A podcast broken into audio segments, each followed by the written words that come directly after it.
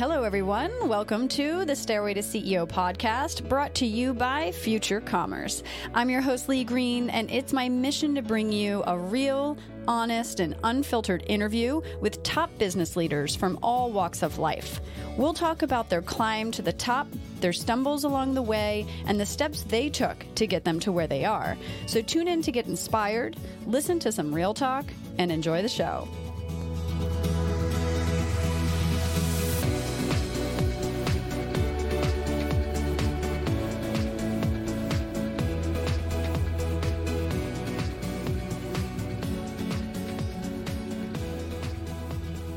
Welcome to episode 26 of the Stairway to CEO podcast. I'm your host, Lee Green, and today I spoke with John McDonald, the founder and CEO of Semi Handmade.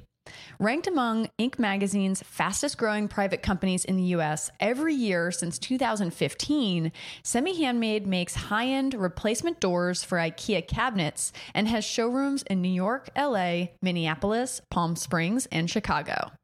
In this episode, John shares with us his incredible journey from growing up on the East Coast to working in the mailroom at Paramount Pictures to attempting to join the Los Angeles Police Department to ultimately transitioning into the furniture business. We talk about the impactful relationship he had with his father, why he gave up his dream to be a writer, and how he accidentally cut off two of his fingers while making furniture, but persevered and built Semi Handmade into a multi million dollar business.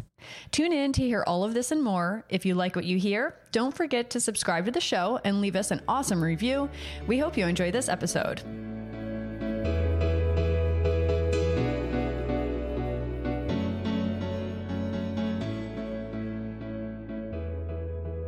John, thank you so much for being on the show today. I'm really excited to hear your awesome story in building Semi Handmade.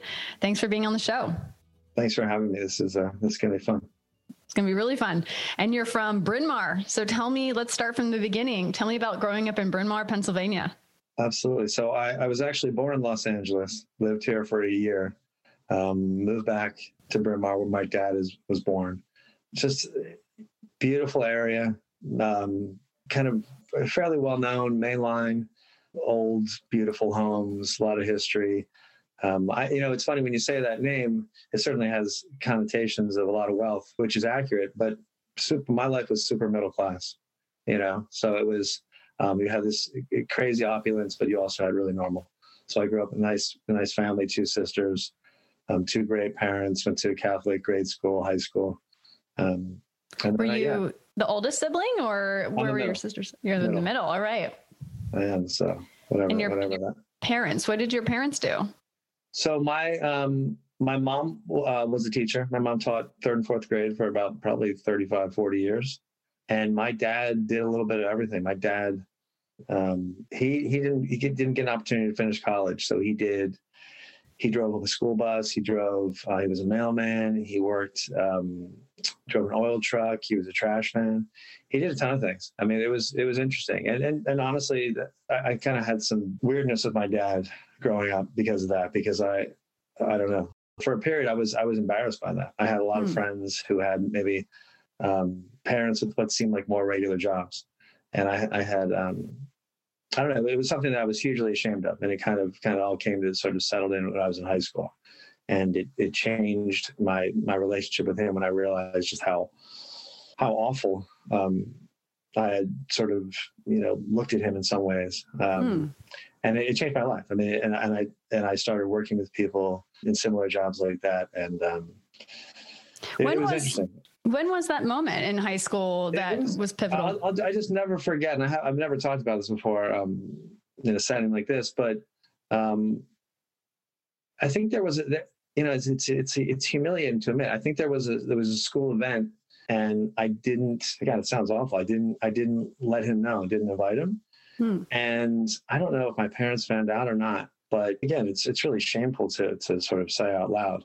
The best thing is when I finally realized how, how bad I'd been behaving, it changed our relationship. And he we, we became like best friends. And so did he find out or something that he wasn't invited to this event? you know, I don't, I don't know. I mean, it's, it's like he had a very, like a lot of people I knew. And that's why it's funny when you say Bryn Mawr, you, you, you can certainly think certain things. Kobe Bryant, mm-hmm. he went to mm-hmm. the same high school as Kobe Bryant, you know, kind of crazy money, but wow. he, he, you know, both of his brothers didn't finish high school. They started smoking when they were nine. I mean, it was a different life, right? And um, and my mom came from a little more like, like a little more wealth, and so I always felt this sort of strain between the two of them. Like her parents never really accepted him because he had a more working class background, and maybe that you know, not not to overly analyze it, maybe that rubbed off on me. Yeah. Um, and again, I don't know if if he may have found out. I think he did. I, I I'm, I'm having like you know flashback now. Something probably did happen, and it kind of exposed me as just a just a lousy human being, at least for that, right? And Mhm. And I went away to college and I came back, and then we we, we became amazing friends. And, and the most amazing thing, um, the, the biggest like tribute to him was when I was in college at the University of Delaware. We can talk about that Yeah. and I didn't know what I was going to do. I, I knew I wanted to get to, out to LA and be a movie star or a writer. Neither, neither of which I had any right to sort of aspire to. I guess anybody can aspire, but I had no background in that. Um, he was totally supportive. He never questioned it, and it's that, and that's probably the most shocking part was maybe considering his background. That was 180 degrees from what he knew, Mhm. and I said I wanted to do it, and he was never anything but incredibly supportive you know, Mm. emotionally, financially, certainly.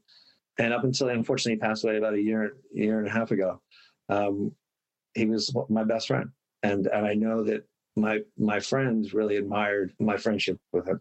Mm. Um, you know that I was really just so close to my dad, yeah.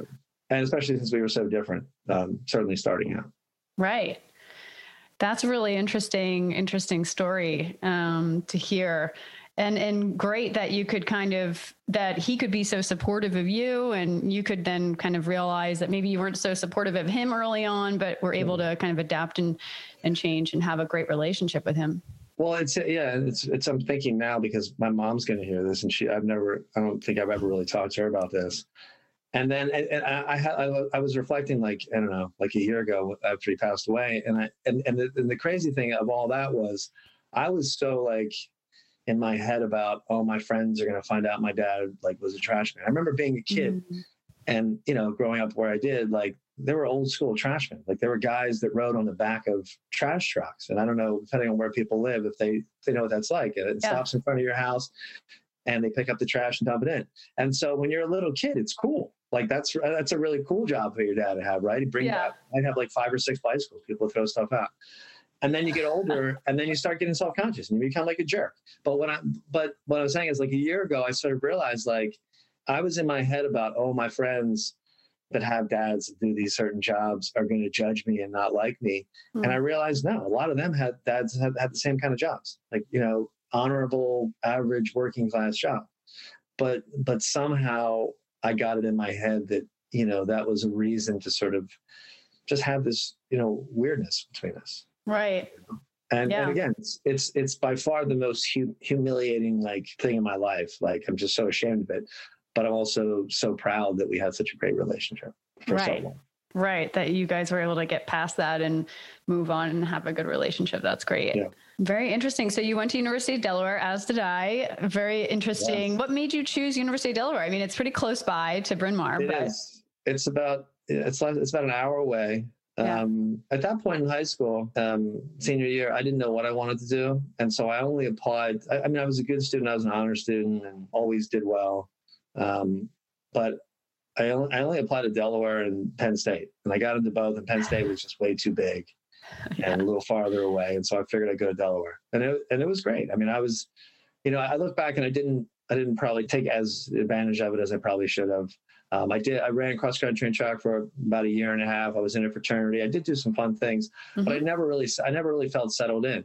And by the end, I was desperate to get out, and so I, I graduated a semester early, knowing that I wanted to move to California, um, and be a that's what I famous actor, right? or, or or something. You, know, wanted I to be a, know. famous. You were like, was- I was telling somebody, it's like I'm, you know, I, I was I took two classes in the esteemed University of Delaware Drama School, which is like two winter two winter session classes right. that I that I thought I was pretty good. Let's go. I'll go try this.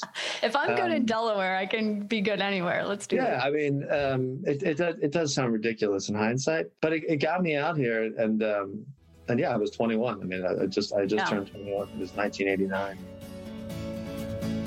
Hey guys, I want to tell you a little bit about a new report we're launching here at Future Commerce in partnership with Gladly called The New DIY. It's all about the new trend that has emerged around the passion economy and modern consumption, which begins with peer inspiration, continues with product education, and culminates into participation or an online purchase.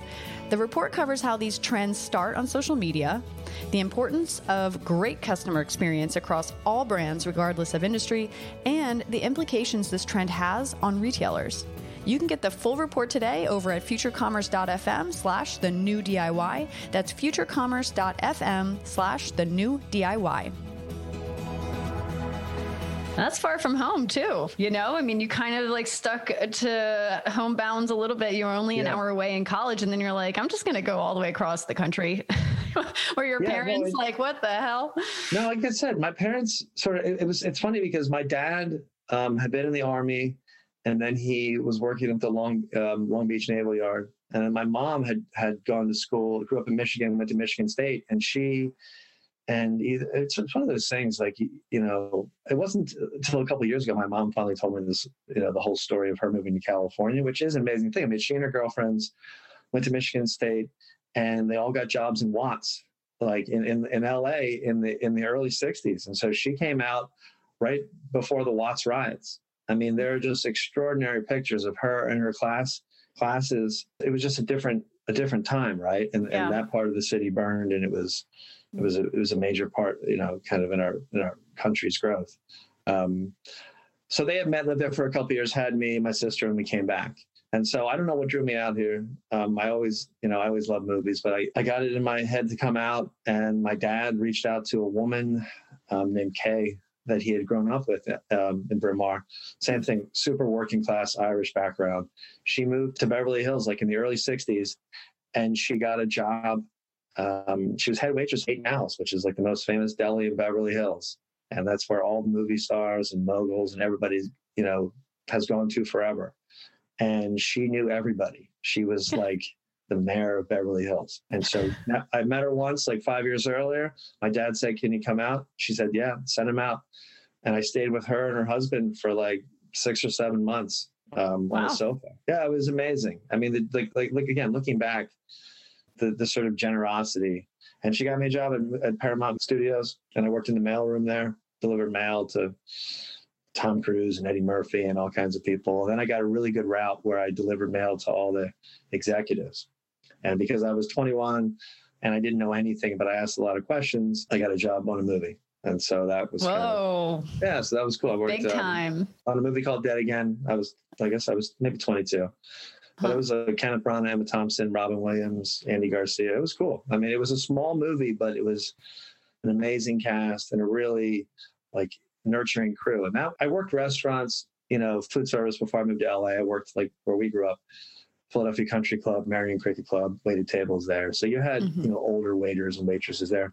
But working on a movie set, you had the whole range, right? And so that was the first time I had friends that were 50, 60, you know, it's like anything. I mean, you're at war for like 60, 70 days, uh, 12, 14 hour days, six days a week, whatever. And so you bond that way. Mm-hmm. And, and that was, and what was cool about that was, again, these people, some of them had just incredible resumes, worked on the most amazing films, but they were so generous too with just stories and, and what, what stood out to me the most was like, I realized, you know, I was thinking like when you're 21, 22, I've got all these problems and, and I have these stupid fights with my friends and you get older and that you grow out of that.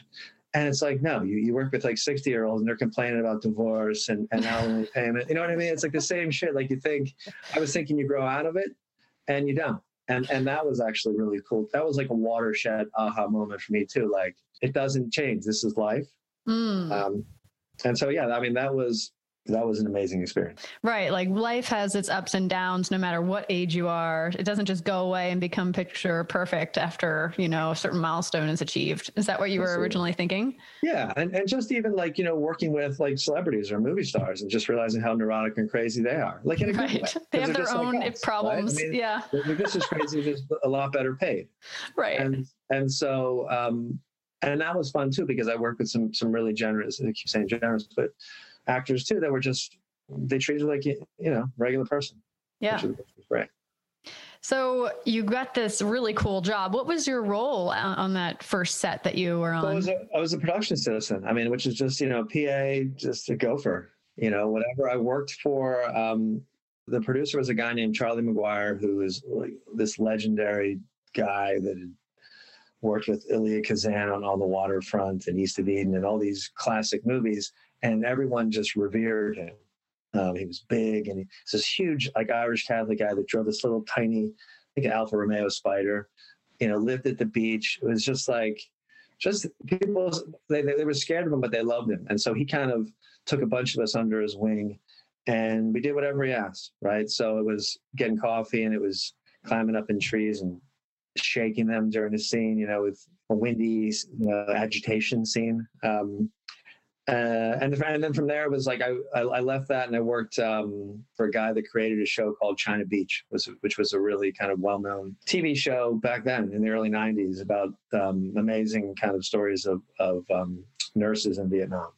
And so that was interesting because I was same thing. I was like a second or third assistant, and I was fielding letters from. It, it, it struck such a chord with with um, with vets you know, with Vietnam vets, and so and, and from from different wars too. And so I was like reading, you know, I, I hate to call it like fan letter fan letters, but it was just these people that were so moved by seeing stories that you know their stories being told you know, especially like from a female perspective, which was, you know, really unusual, like a war, you know, a war show from a female perspective. Um, and then from there, I worked on commercials, did a bunch of different things. And at the same time, I started writing. So when I was at Paramount, um, we used to like dumpster dive behind the story department, and it was, you know, literally going through dumpsters finding scripts. And and I've said it was it was the same time. I, I guess I'm the same age as as um, as J.J. Abrams, you know, from from Lost and, and everything else. And um, he had he was like 21. He had sold like two scripts for a million bucks, like back to back. And people were selling scripts for a million bucks. And Joe Eszterhas was selling Basic Instinct for three million bucks. And so everybody, of course, said, "I want to write a script." And so that was how we kind of got into it. And so we would dumpster dive and we'd find, you know, some really lousy scripts, but you'd find movies, you know, stuff that Paramount was was producing. And so that's how, you know, sc- screenwriting is writing, but it's, you know, it's, it's a different kind of writing. It's very technical and you can learn it. Um, doesn't mean you can do it well because I did it for a long time and never made any, you know, never made any money. But it's a skill you can learn. And as, as you know, you've been at it for a while. It's a cliche. I mean, I'm out of it now, so everybody needs writing a screenplay which is cool because why not? Mm-hmm. You know, mm-hmm. everybody's got a story.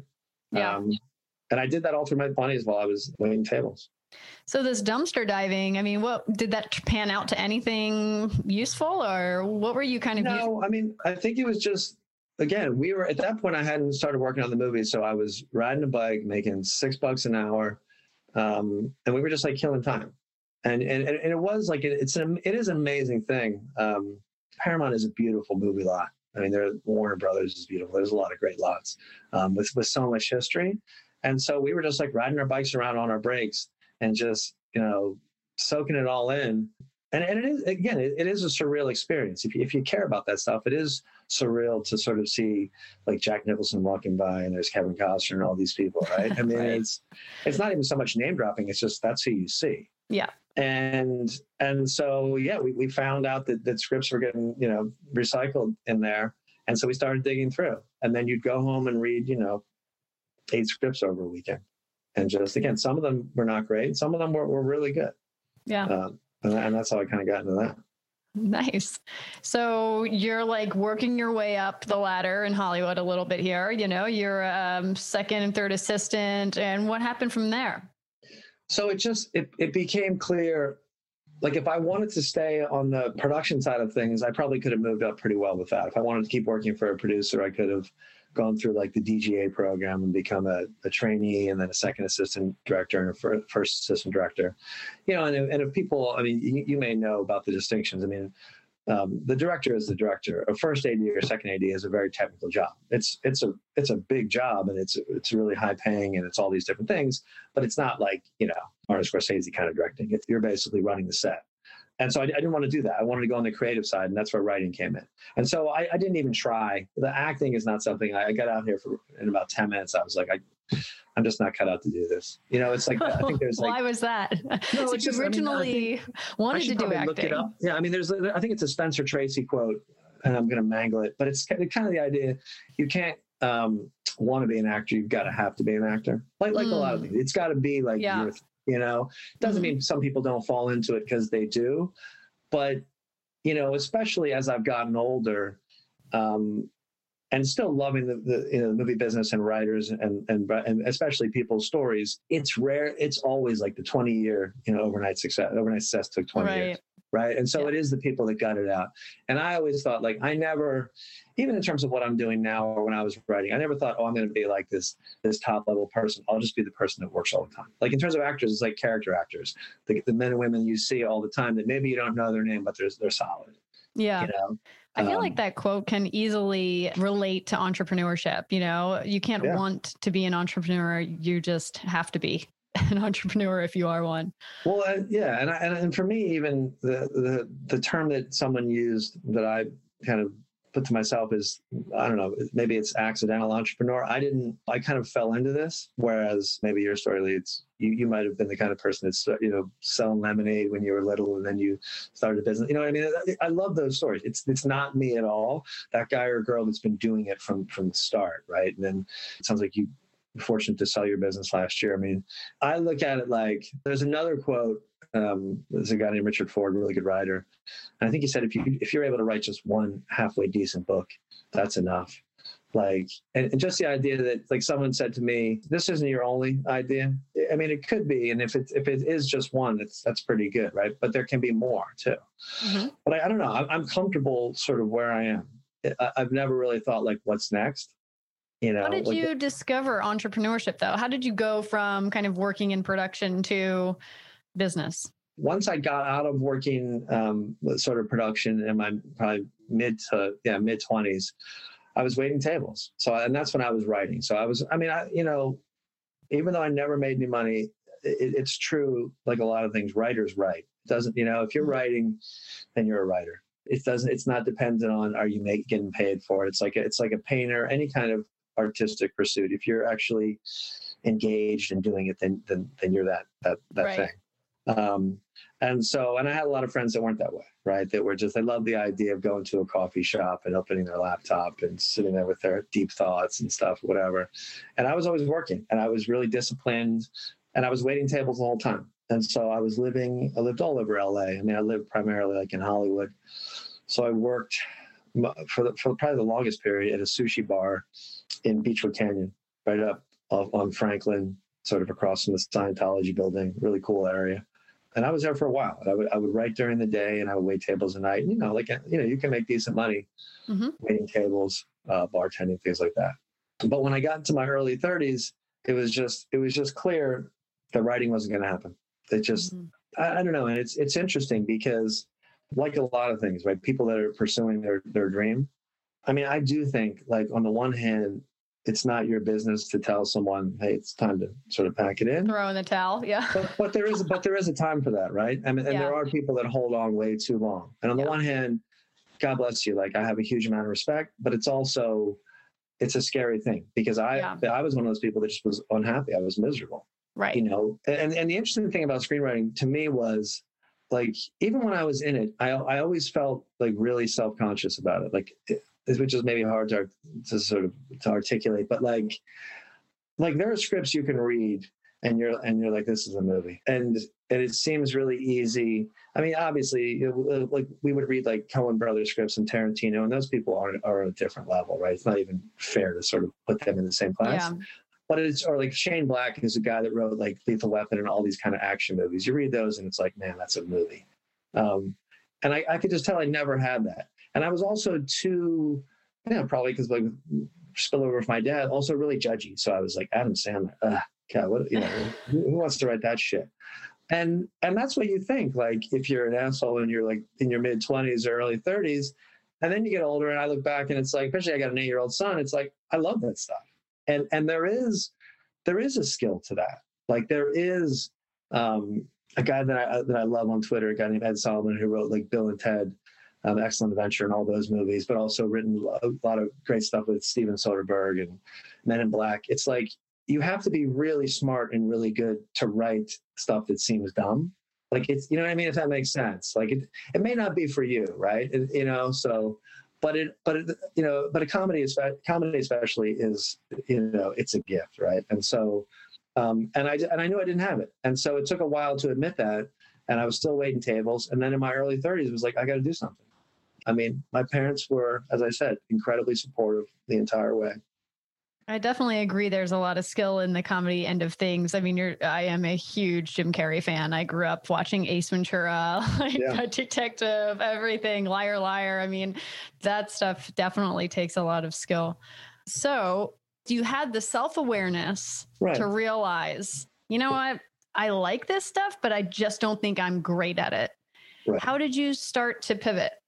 So, you know, looking back, probably like a lot of people, it, it's uh, cliche is not the word, but in some ways it is. I mean, 9-11 obviously was such a world changing moment for, for all of us, right? That we're alive. And I think that's when, like, for me, it was like, I got to do something. I'm in my early 30s. Um, I'm a smart guy, but I can see 10 years from now. And if I don't sort of make a change, it'll be here before I know it. Right. So, so did 9 11 maybe kind of I mean, is the right way to kind of think about this is is was that kind of a wake up call in a way where life is short, like figure it out type of thing, or what was it really that struck with you? What struck a yeah, chord? I mean, like I don't want. I'm trying to think what the what the right word is. I don't want to co-opt it like like that was. Of course, it was you know for all of us again a life a life changing moment, a wake up mm-hmm. call, and I, I, guess the answer is yeah. it, it is sort of like I, I want to have some direction in my life. Mm-hmm you know. Um, and so I went probably with Mo. I didn't I didn't enlist or anything, but I I decided, you know, and this is this sounds as crazy saying it out loud as when I say, hey, I'm I moved to LA to be a movie star. But like I, I had always been interested in in like, not not in a weird way. Like I say, like police work. Think of all the crazy these crazy guys that are interested in police work and things like that. But I love reading like police procedurals and true crime and things like that. And, I, and because I'm so judgy and a strong sense of right and wrong, I thought, hey, this is the natural thing. I'll become a cop, right? I'll join the LAPD. That seems like the the smart thing to do, right? And so, you know, I started that process and um, you know, it's I don't know if it's like a eight or nine step process. You know, the initial thing, two, I think a three hour interview, all these different things, um, psychological evaluation, polygraph. Um, and I, I've told the story a few times. Uh, it's it just it didn't work out. Like I, I kind of washed out of the program. I didn't, I didn't get into the academy for some really kind of what I think are kind of sketchy reasons. Um, that at the time it was embarrassing. Everybody knew I was I was going for the LAPD because what they would do is understandably unbelievable background check. Right. So it's like, you know, I have a couple terrible tattoos I've had forever. So when you go for the interview and I'm wearing a suit and tie, they make you strip down and describe your tattoos because they're, they're worried about gang affiliations and things like that. And oh. they want to know, and so they want to know everybody you've ever dated, every mm. girlfriend, every boyfriend, every whatever. They want to know every nickname. Like, so I, I'm one of these people, good or bad, that has a million nicknames. In high school, um, that they call me Skip. In college, they call me Edge because I used to look like the, the guitar player from U2.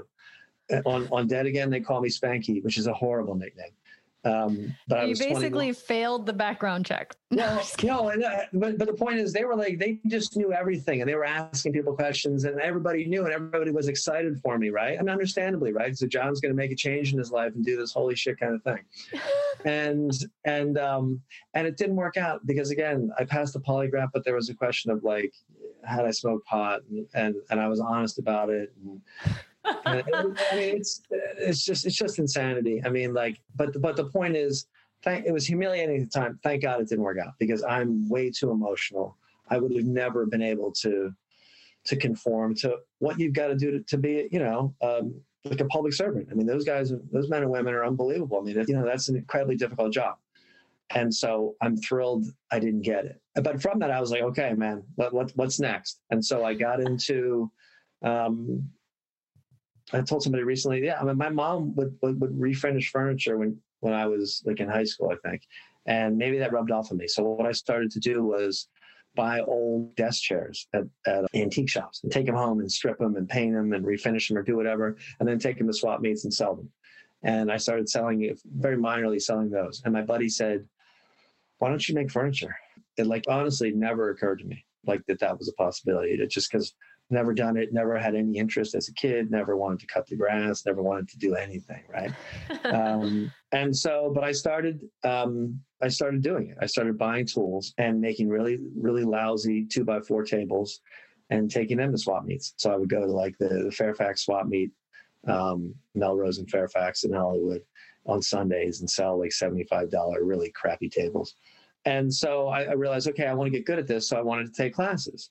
And so I looked around and um, it was really hard. I think, you know, that a lot of schools were, were discontinuing programs because of liability and danger, you know, risk. Um, and so I figured I, I got to find something. So I found a, I found an amazing um, school called Cerritos College, which is down um, in Orange County. Amazing woodworking program. It's like 50,000 square feet of shops, like 700 students, really spectacular. And about two weeks before I got in, um, I bought I bought like a new bandsaw, and like everything I do in life, I didn't I didn't read the, the instructions. a bandsaw. What do you mean? Is that just like kind of a normal saw, or what no, is that? like a, like a bandsaw is a, is a vertical saw, right? So I mean, a table saw is is like a tabletop, and you push the wood, you know, push the wood through it. A bandsaw is like a vertical. It's a standing thing, and okay. it's actually butchers use bandsaws to cut like sides of beef. Like you've seen them before. It's got a really long, thin blade. It, it can it could be like a foot long or even or even longer. You can you push things through it, and you can. Mm-hmm. And, and they, they cut meat through it, but but woodworkers use it. And so I made the but but the key is you're only supposed to expose as much of the blade as you need, right? So if you're only if you're cutting a piece that's an inch that's an inch high, you'd only have it like an inch and a quarter. You just push it through. Well, of course, I didn't read the instructions, so I had the blade like up all the way. So it's like a you know 12 or 13 inches of blade. And you know, again, I throw the instructions aside. I, I start pushing a piece of wood through the through the blade, and all of a sudden, I'm, I'm missing like two fingers. No, stop. Yeah, yeah. yeah oh yeah, my gosh, so, that sounds so painful. Well, it was. I mean, it was, you know, it was stupid more than anything else, right? I mean, they were able to touch, you know, my, my ring finger, pinky wasn't as big a deal. But it was one of those things where I said to my buddy, my buddy owned a house, um, a really cool craftsman house in, in uh, Koreatown, and he was out cutting the grass, and I was in the, the little wood shop working. And I walked outside and I said, you, you know, you got to find my finger. We got to go to the hospital. Oh, and so yeah. literally goes goes and finds my finger. I wrap it up in my shirt. We go. Um, I got it mostly reattached. Um, but the funny part was, like a week later, I started that woodworking class at Cerritos College, and the class was the first class you got to take is shop safety. So there I am with my hand, you know. Oh no! amputated. if you could have just waited a few weeks. I know. I mean, but again, it's it's so it's so on brand with me, and so and I did that, and and and again, my hand was was you know set for like six to eight weeks, and I waited tables through all of it at that sushi bar. I Wrapped my hand like in a bag. I mean, it's so ridiculous. Only one person said, "Dude, why is your hand in a bag?" Like while you're serving food? I mean, it's a it's a reasonable question. Um, but the thing was, Leah, it's like I like I, it was like I said, 100 percent my fault. Like there there are guys and girls that that, that lose fingers um, in woodworking, and they're spectacular woodworkers. I was not, and I think that might have been why I, I kind of didn't miss a beat. Once I healed, I kept going, right? Because I knew how I understood that it was dumb and it was avoidable. You know, maybe if someone it was more of a freak accident, it might have kind of deter them. It didn't to me. And so I was getting good at it. I knew I really liked it. it more than anything else, it was like it's totally empowering. You know, because if you're an actor, you're a writer, you know, model or whatever, you know, whatever you're doing, it's like you're you're you're at everyone else's mercy. You're you know, you got to get booked, you got to do whatever. This right. was something that I controlled.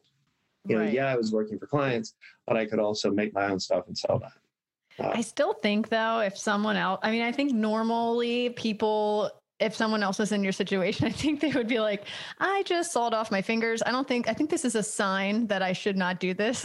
you're yeah, like, I mean, it's true. I, I mean, you're right. but again, it was like, I, I, mean, I always, I used to, I haven't said it recently, but I, what motivated me was like fear and desperation. It was saying like, I finally found something I like. Yes, this is a big kind mm. of maybe speed bump, but I, I need to stick to it yeah. You, know? you enjoyed and, it and, too much to let it go. Yeah. And so, and I was also, yeah, I was in a serious relationship. We eventually got married. And so there was that too, like that, that sense of responsibility. Like, you know, she was a very successful lawyer. And so I've got to, I've got to provide, you know, it's not going to be much if you're a woodworker, but it's still, you know, still something, you know, sense of pride. Yeah. Um, and so, so I, I, got right back on the horse. I took a few classes. I got good. I learned how to make cab. I, I, I transitioned from doing furniture um, to making cabinets, and you can you can you know get a lot more work making um, custom cabinets, kitchens, bathrooms, all kinds of stuff like that.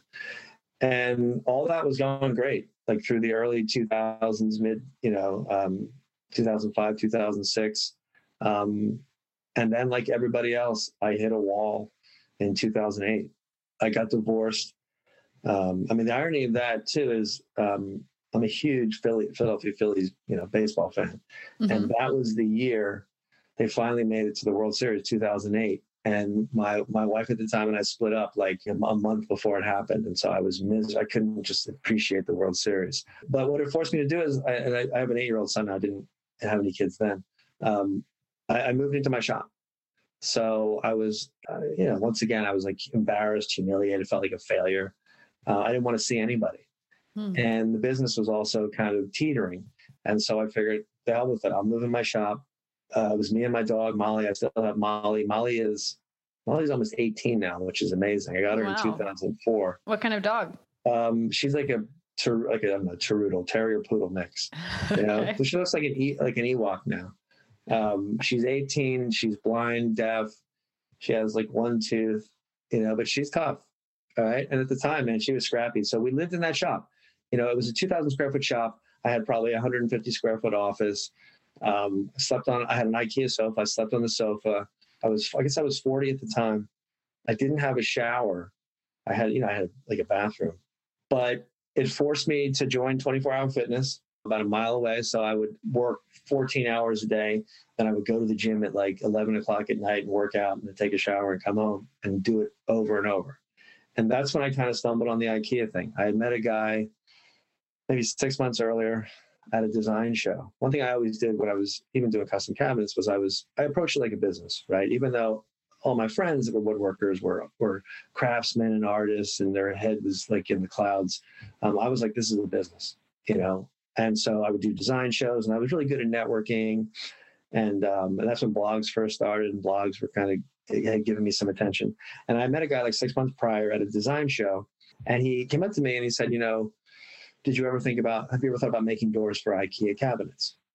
And the answer was no. I, I, didn't really know what he was talking about. And so we talked about it. That that was a Friday, and then he came back the next day, and we talked about it more. And then I didn't do anything, you know, for a long time and I got divorced, and again I was living in my shop, and that's when it occurred to me, like you know, you know, is there something here? And so, you know, into 2008, 2009, the economy starts you know, rebounding finally, and I, you know, jobs are picking up. And what I started doing was saying to people, to to homeowners, like, hey, you know, I'm going to do a custom cabinet job for you. It's going to be beautiful. The doors will look like this, whatever it is. Um, but what if we, we we save some money by doing some custom cabinets and some IKEA cabinets? You know, I can go to IKEA, I can buy these really inexpensive white boxes. The hardware is great inside, um, and you're never going to know the difference. So, because I'm going to make these amazing doors and side panels, you know, would you be willing to try? And there was a there's a really amazingly talented, cool architect here in LA, a woman named Barbara Bester, who's a superstar, who like did the headquarters for Beats by Dre and I said this before. She's like when the Beastie Boys need a beach house, Barbara's the one that designs it. I mean, she's just like a rock star and just the coolest, like funkiest, down to earth lady too. And so I was doing a job with her, and I don't know, I, I just sort of pitched to her, "Hey, can we mix in some IKEA?" And she was like, "Yeah, let's do it."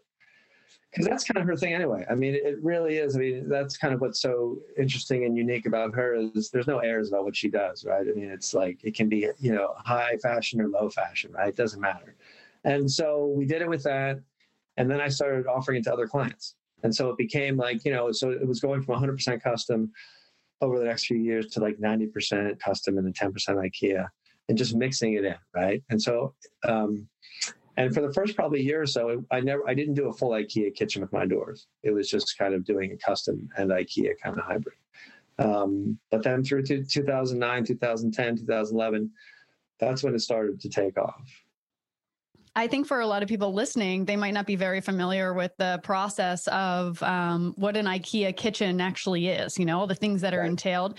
Um, I definitely have that experience. I think obviously you do too. So I think just to explain a little bit further, um, and feel free to dive in here, but um, if you are, you know, renovating or starting from scratch with a kitchen, basically when you go to IKEA, you can buy everything you need from the cabinets to the door handles to the just the whole structure. You can get all the appliances, uh, the countertops, and they make it pretty seamless in the way they install as well. Um, and so, what you're saying is you started with this kind of hybrid of using some mm-hmm. of IKEA's stuff. So, when you go there, you don't have to pick up and pay for everything. Um, You can kind of like order I, I, assume that's how it works, right? They would order the doors because you have to basically buy the whole and design the whole kitchen. Right. They just wouldn't buy the doors. Right. So, so do you. Yeah. So I mean, look, IKEA when that when that guy first came up to me, like in 2008 or whenever it was, you know, and asked me about IKEA, I knew IKEA as well as anybody, which is, yeah, they've been around, but it's dorm furniture. You know, the, you know, it's just basic stuff. I didn't really know anything beyond that.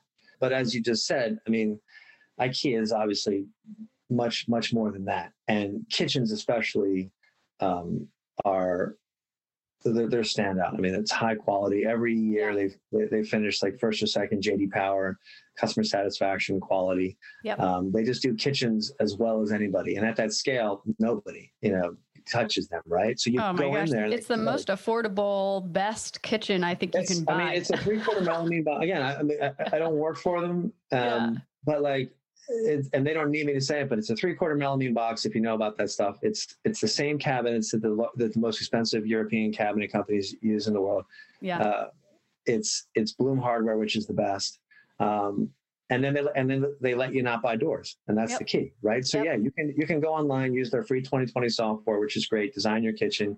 You can do it with doors, without doors, and then you come in and and, and it's a la carte, like you said. You or you you kind of pick what you want. Um, yep. And so there were people at the time that were making doors on their own, really kind of DIY, you know, the, the term hacking, or really doing it on their own. Um, and there wasn't really, there was a door company still around called Scherr's. Based, um, I'll give them, I'll give them a shout out because they they did it first out of North Dakota. Um, and they were an RTA, ready to assemble company. They still are, and they make you know knockdown cabinets and drawers and stuff. But they were making doors for IKEA as well, but never promoting it. To this day, they still don't really promote it at all. Hmm. But um, but yeah, it, it just it just made sense. Right? Yeah, because their only options are, I think they have like three different finishes and very limited colors, right? So you kind of get the basics. Yeah. So the kind of doors and things that you provide just allow the customer to customize and make such a cool kitchen instead of kind of um, cookie cutter in a way. Right. I mean, and they definitely they they definitely have expanded, you know, their their yeah. offerings, but it's just you know, I mean, the, the things that that we can do with IKEA um, are just small things like just custom sized panels, appliance panels for things like your refrigerator and and um, and things beyond just a dishwasher. Um, really cool materials like real wood veneers, which which are super custom, which makes your kitchen different than literally everyone else's. Um, Again, the refrigerator panel, sorry, the refrigerator panel that you mentioned is an interesting one because you're right. The one that they have, the only one they have, is so narrow. It doesn't actually fit most modern refrigerators these days. So I assume that your panel is probably a little bit wider. Well, yeah, we, we can do whatever whatever you spec out, right? So, mm. like on a, on a dishwasher, if you have like a Fisher Paykel, like a two piece drawer dishwasher, you know, all, all IKEA is going to offer the one basic 24 by 30 standard. Right but yeah, so we can we can we can do anything like that. But it, but it is also recognizing that um, I, I, always say you're not competing with IKEA in the same way you're not competing with Amazon. I mean, Amazon's different than everybody else, but IKEA, you can buy your kitchen today, as you know, mm-hmm. and and you can and then the price you can't beat. Um, so our doors are more expensive than than their doors. They have some doors which are like four bucks, you know. So mm-hmm. ours are mm-hmm. significantly more expensive, um, but we have a really good range. And as we've grown, and we've started working with manufacturers, we've been able to come in at lower price points, have a lot more versatility. Um, so yeah, so all through t- 2010, 2011, that's when it started to um, to really take off. Um, and one of the kind of watershed moments for us was, I think, around 2013, where we did our first real collaboration um, with Sarah Sherman Samuel. And so that's a pretty well known designer. Um, and she reached out to me and said, "Hey, I'm doing a remodel of my my bungalow in Venice, California. You know, I'd love to, you know, maybe collaborate on some doors."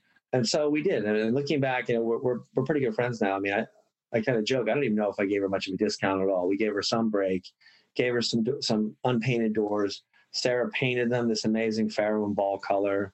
She's, you know, she staged the kitchen. She styled it, took amazing photographs, did a spectacular job, and um, it, it went viral. I mean, it just sort of became this iconic kitchen just because she. What were those um, metrics for success of that viralness? What, what, does that mean?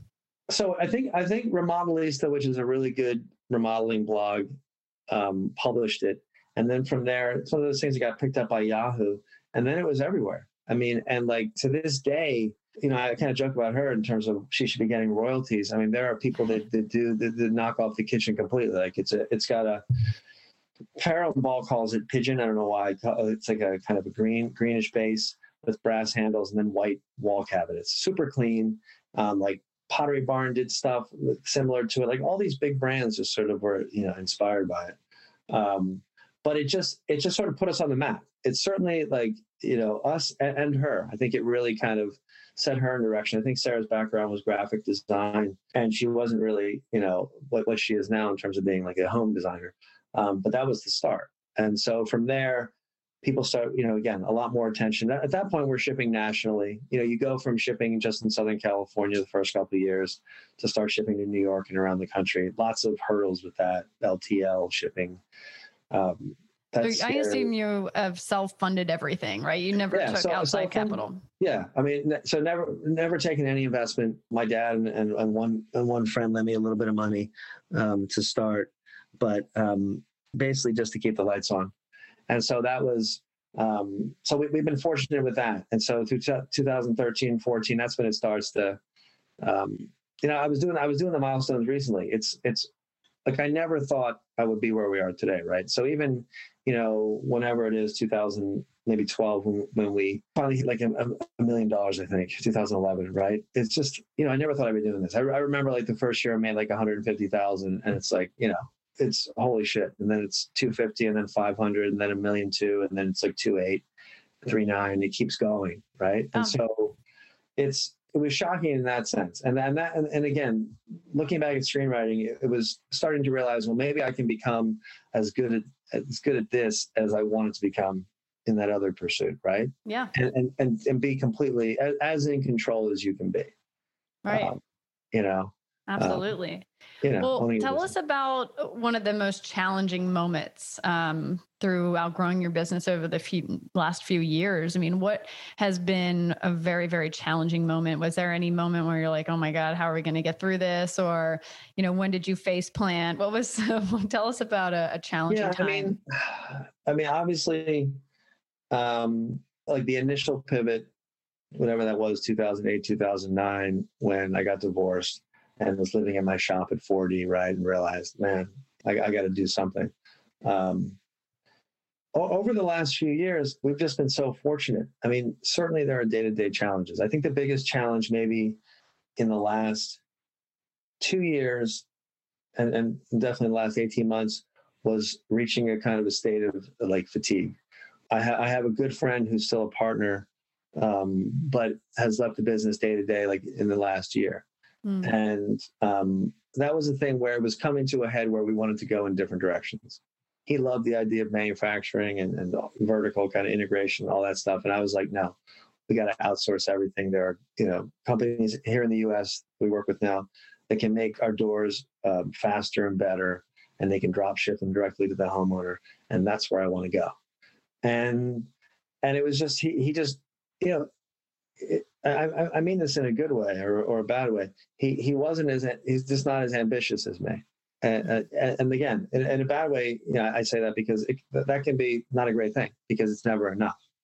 I mean, yeah, being honest, like, yeah, it's not enough. Like what I've done is not enough, and maybe it's because I started later, and I, I, I look at someone like you, right, and who's you know significantly or whatever younger than me, but like I think, well, shit, if I would have been doing this, started this when I was 21, where would I be now? Fortunately, I don't waste too much time doing that. But I yeah. think it's also fair to sort of say, wow, if I knew, you know, back then, where would I be? Um, and so with him, yeah, he was happy to do what we do. He it's that term like, do you want a lifestyle business? Go to work every day, make a nice living. And I was like, no, I don't want that. Like I, I want to do more. And if there's an opportunity to sort of sell the company, I want to look at that. You know, look at you know strategic partnerships. And so us splitting up, um, like in the last you know a year ago, was painful. The analogy that I use, if, if that's the word, is like is like a band. Like you're in a band and you and you pay your dues and, right. you, and and you do everything together and you love each other and you, you hate each other and um, and then you break up and it's and that's like any other relationship it's like a marriage or a boyfriend or a girlfriend and it's painful right you know and so that's where like and i and, and i said like i want to go you know be a solo artist i want to do my own thing i want to work with other people mm-hmm. and that was a painful conversation to have with him because um I, I wouldn't want someone to say that to me Right. And so, so, so to answer your question, that that's probably the biggest challenge. Like, uh, you know, I'm an, I'm an emotional person. I mean that, and, and, and we, and we still work together. We own, a, we own our headquarters together. And so we're still, we're still connected, but we've definitely gone in different paths. Um, it's interesting to hear you describe yourself as an emotional person and that being in your as a strength, right? Because I yeah. think a lot of times in business, being emotional is seen as something that's not a positive thing. But I actually agree with you completely. Uh, or my perspective is is that if you're emotional, that's what keeps you bonded to your mission and your vision and your, you know, ability to keep going through this kind of business fatigue that you're referring to. But even hearing you say that, Lee, it's I'm so hyper aware that like men can be emotional and passionate and other things, and with women, it's there are different words to describe the exact same behavior, right? And so it is such a, it's such bullshit. Like I mean, um, you know, like I, I certainly I'm I I'm hyper self aware, whatever you know, good and bad and I get away with stuff that other people maybe couldn't get away with. Maybe the women, you know, certain certain women in my position couldn't get away with or wouldn't do. You know, I right. you know I have an amazing fiance, and she works.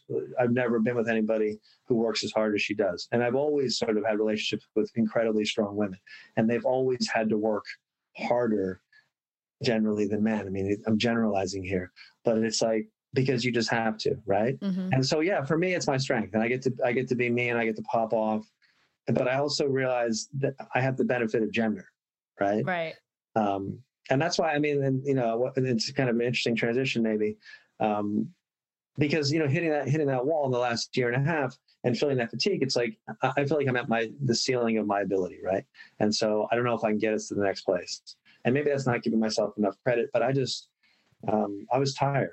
And so in the last even you know year, it's like I, I need to, I want to bring in someone to run the company day to day um, I get to be the big idea person and sort of do fun things like this and make right. know, relationships. I love doing that. Um, we hired a woman named Beth Brenner to, to be president of the company. At this point, I guess probably about six weeks ago. And so wow. Beth is a woman that I met through her sister, Randy. Um, just, you know, an amazing family, been in kind of magazines and publishing and marketing their whole lives, like including their father um, and New York based. And um, we kind of, I met Randy. I've known Randy for a few years. Randy's kind of, a, I consider her like a mentor. She's she's a good friend and really smart lady and incredible kind of resume and has been really helpful just answering basic questions. Right, I, I'm I'm good at asking questions and not being afraid to look stupid. You know, because I'd rather yeah. do that than right than make a complete jackass of myself, which I do. But you know, um, but anyway, so but so I, am Randy introduced me to to Beth, her sister, last year, like this time last year, and just a brief conversation at, at an event. Kind of um, didn't really know Beth's background at the time, and then I kind of put it to bed. And then you know, COVID hits. Um, I'm in the process of you know starting a new line of cabinets we're going to launch this fall, and I start thinking, you know what, we're fortunate to stay busy uh, as a business, but maybe this is time to bring in help. And so I reached out, I reached out to Randy and I said, look, um, not thinking about Beth, I said, it's time to bring someone in. What do you think? And we started talking about her sister, talking about Beth. And, and she said, well, you know, do you want to talk to Beth? And I thought, yeah, I'll just talk to Beth and pick her brain, you know, mm-hmm. like not considering her a candidate just because I didn't know really how great her background was. Mm-hmm. And so we got on a call, we hit it off immediately.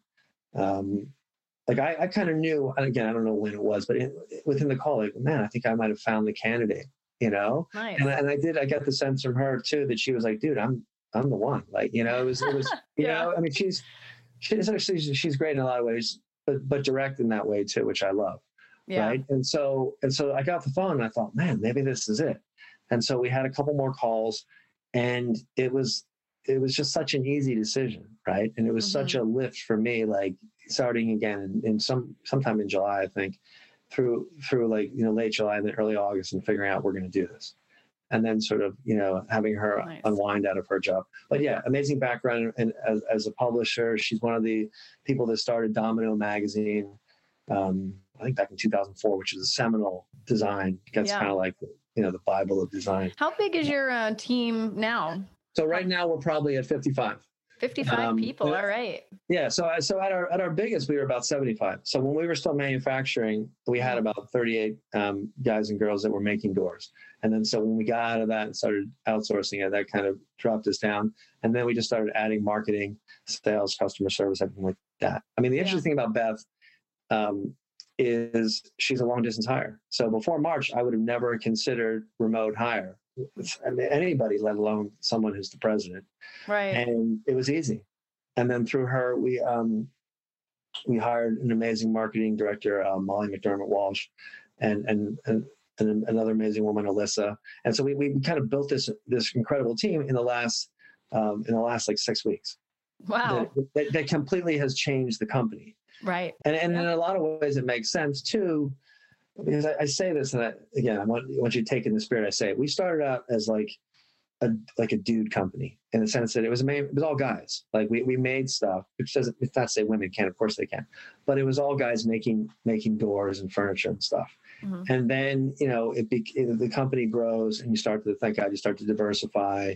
And then looking at our customer base, it's like eighty five percent women Right. right? And so I was always feeling this self consciousness of I'm I definitely have a certain energy that that that I like, but can be really kind of pushy and strong, and um, I don't want to be the voice of this company like I was for a long time, like in social media and things like that. And so it's like sort of growing as a company, right? Mhm. And so now, you know, I'm, I mean, I'm, I'm proud of a lot of things. I'm proud of this, the diversity of our 55 people. The fact that I think maybe 12 out of the 16 top people are, are, are all women. Um, it's just a different place, right? So, how have you um, grown personally as a leader? Because obviously, starting and growing a business involves a lot of professional and personal growth, and it sounds like you've obviously learned a lot along the way. How do you, you know, think that you've grown personally? I think um, that's been a challenge too. I spent a long time feeling like such a jerk, like calling myself a CEO. I still feel weird about it, right? Like it, Why? just because it sounds to me it sounds like so so pretentious or pompous. I mean it's absurd because it's a thing right? But like i i never expected to be doing this and i to a fault want to be like relatable to like employees and stuff. I want to just like kind of be casual and i sometimes you know stupidly forget that of course they're trying to put on their put their best face four with me all the time. And I'm just like, no, act stupid and, and make dumb jokes. You know what I mean? Like, and, and I forget, like, and so as a leader, I'm still learning. What's nice about these new hires too is they've got so much more experience, right? And so it's interesting watching them. And certainly, as we as we all know, men and women are different. And so, you know, these, these new ladies are really nurturing and really like, um, which is the best way to be, right? If you're going to be a coach or a leader, I can certainly be hot, hot and cold my fiance is going to hate this. I can be super charismatic and charming and funny, and then I can be like, man, I got a bag on. Like I'm, I'm, I'm not happy, Mhm. you know. And that's and that's okay if you're in a vacuum, but not when you've got people looking to you, Mhm. you know. And and so I mean that that was part of the fatigue too, was feeling like I'm not cut out for a lot of this. So, what advice would you have for founders that might be in that seat? You know, because we all, as a founder, you get thrown the CEO title. Not everybody's really cut out for it after the company grows to a certain point. Um, you know, looking back and being self aware, what were some kind of red flags maybe for you where you're like, hmm, maybe I want to give the reins to someone else? I think it was just, again, uh, I've certainly grown in terms of, um, I like I think communicating, um, I've gotten much better. Where when it was, you know, I started as a sole proprietor, it's all about you and you get to work by yourself and you call the shots. I definitely used to have um, issues where I would get, you know, probably anger issues, like, you know, like out of, out of frustration. Um, and certainly as you diversify your hiring and you add more people, you just, you can't behave that way. It's just like polling, right? Right. Um, I, I, would say to people like I'm well, well, my strength is like I'm good at as I said to you, like asking questions and being willing to admit there's a lot of stuff I don't know, right? Just the idea like you don't know what you don't know. And there's a ton that I don't know. And so as much as I, I'm proud of what I've done and, and, and what we continue to do as a company, um, I'm also aware that uh, it's it can be so much easier, right? And so that's where it, just in this short period of time with these with these new people, there have been a few spots where it's felt a little uncomfortable, like a little bit of stretching, um, but, it, but but like a good kind of uncomfortable, you know, because I'm used to being super controlling, you know, that guy kind of person, um, and I'll always be some of that. But it is there's also something nice about, you know, I'm I'm not in charge anymore. You know, I don't look at Instagram. I mean, as much as I used to be on it all day, obsessed with that, and just it's a relief. So, what kind of qualities or characteristics do you think make up a strong entrepreneur? Obviously, you know, resilient, um, assume failure, just have, have a thick skin. I mean, again, these these all sound these these sound like cliches, but um, you know, be I mean, be fearless, right? You know, you're, you're putting yourself out there. I mean, that, that's the thing about writing. It takes a huge amount of courage to or, or an actor or whatever or, or a model like to, to sort of go up there and, and do this thing and you put yourself out there right? And and there were times where i gave scripts to people and they hated it and they they, they ate me ate me alive. And it's humiliating right? But um but it's better than people i knew that would, would never do it. They, they'd be writing but they'll never show you anything. Right. Okay? and so and so as in the business too i mean i think you know i don't watch shark tank as uh, really any anymore. I mean, I, I appreciate it and I think it's great. But what what it proved to me is like there are no bad ideas. There are just it's just bad execution, right? You can you can hear the most crazy idea and somebody's maybe figured it out. And that and that's the inspiring thing where it's like I'm doing something that's kind of front facing and kind of um, we work with you know influencers and celebrities and designers and that's cool. It's also awesome um, to meet people that don't you know they're just in their space creating something that's again it's helping the world or it's not it's a not nonprofit or it's something that like the complete opposite of what we do. Um, yeah. you know? So as we wrap up here um, what advice do you have for aspiring entrepreneurs or you know just entrepreneurs in the trenches right now? Do you have any final words of advice? Yeah i mean i would say like consume everything in that space. Like listen to podcasts like yours um, read magazines. Um, I mean, there, there's so much content in the world right now that wasn't available like three, four, five years ago for for you know people that want to start businesses, um, yeah. and also just like don't be afraid to reach out to to people like to people like me. I mean, people you know write really nice, hit me up on LinkedIn or whatever, and say I heard your podcast or whatever, and you know ask me a question. And even that, like I try to I feel like such a jerk if I don't answer because because it, you know it takes it takes a little bit of guts to do that. I, I, on the one hand, I think why not just do it and you know just reach out to people because that's what I always did. I always I continue to DM people um, and just reach out and try to you know yeah get together for a talk or whatever. Um, but I would just again encourage people to to be to be brave in that sense, right? Um, because you know most people, especially other entrepreneurs, get the fact that this is hard. And if you're sincere and professional um, with with your approach, I think um, most people are going to respond. Yeah, I agree.